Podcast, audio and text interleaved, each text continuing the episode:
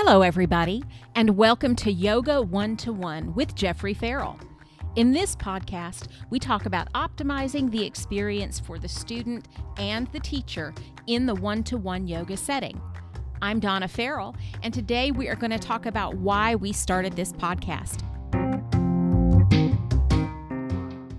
Good morning, Jeffrey. Hey, Donna. Good morning. What's shaking bacon? I don't know. I don't eat bacon, but I like it when you say that. All right. I do not dine of the swine. Okay. All right. Let's get down to our conversation. What is it about the dynamic of a one to one yoga session that has kept you motivated to keep doing it for 20 plus, almost 25 years?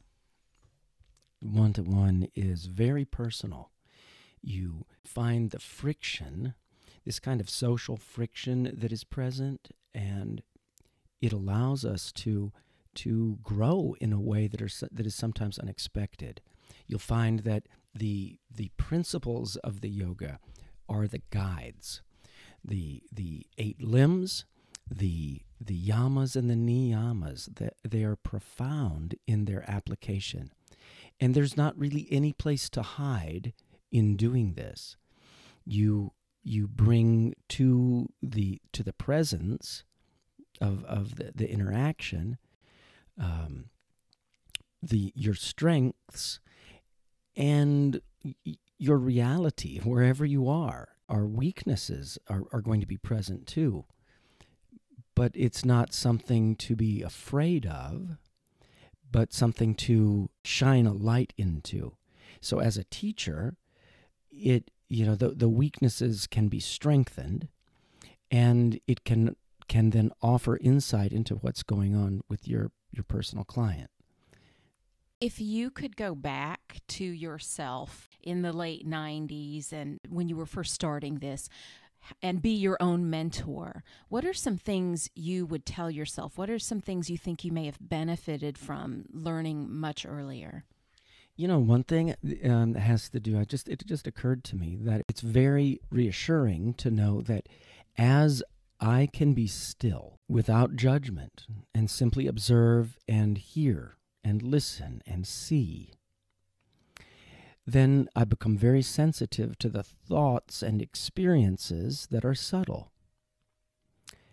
And it allows me an insight to them, to that other person. This, this is a very helpful little tool in, in my experience. It's not merely mind reading, but it is a way of listening. And if I know my own thoughts, if I know my own uh, work, and I receive information, I begin to recognize that that information arises from my person in front of me. And I allow that simply to unfold. And that is extremely helpful in the cueing and in the, the unfolding of the practice. So, how is that dynamic there different from teaching in a group setting? Well, I mean, obviously, there's a lot more people in a group, and and if you have ten people, even six people, even three people, is a very different experience than one person. You know, I've done two hundred and something people at a time, and when I when I watched what happened and the the distractions and everything that the yoga that was not happening, I thought, oh, that's that. I don't want that. I want more direct interaction. I want uh, a more effective uh, uh, teaching um, form, a more effective uh, setting. And so I, I myself, I love personal settings. So, if a yoga teacher wants to uh, either build their teaching practice or pivot their teaching practice uh, to focus on one to one sessions, how should they adjust their expectations? Depends what expectations you have when you start, you know. If you're teaching in the group, you're typically not the the studio owner. You're subject to the the content and the conditions and the the process of the studio. That is great. That's fine. Except when you do personals, it takes all of that onto your own shoulders. You you determine what happens. You determine the rhythms of things, and you have direct insight to to the person and into the practice. You cannot merely come in with a set uh, of objectives and say, "Well, you're going to learn this." You can start that way, but people can't receive it. I mean, uh, it's a rare person that can merely uh, uh, mirror your your uh, teaching, and so you adapt, you adjust, and you you keep the principles, you keep the the essence, and each person is going to be different.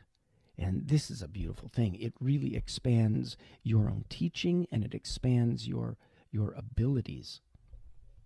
There's so many other details along those lines I would love to get into, and I'd love to dig into that much further.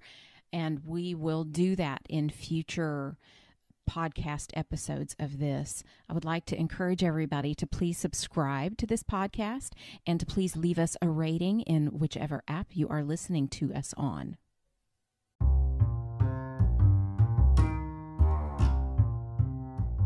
Thanks again for joining us on Yoga One to One with Jeffrey Farrell. We'll be back next week for more conversations about teaching yoga in the one to one setting. If you have questions or specific topics you'd like Jeff to talk about, please head on over to jeffreykfarrell.com. That is spelled J E F F R Y K F A R R E L L.com and hit the contact link. You can get on the email list there as well. The link is in the show notes. We are also on Facebook and Instagram. See you next week.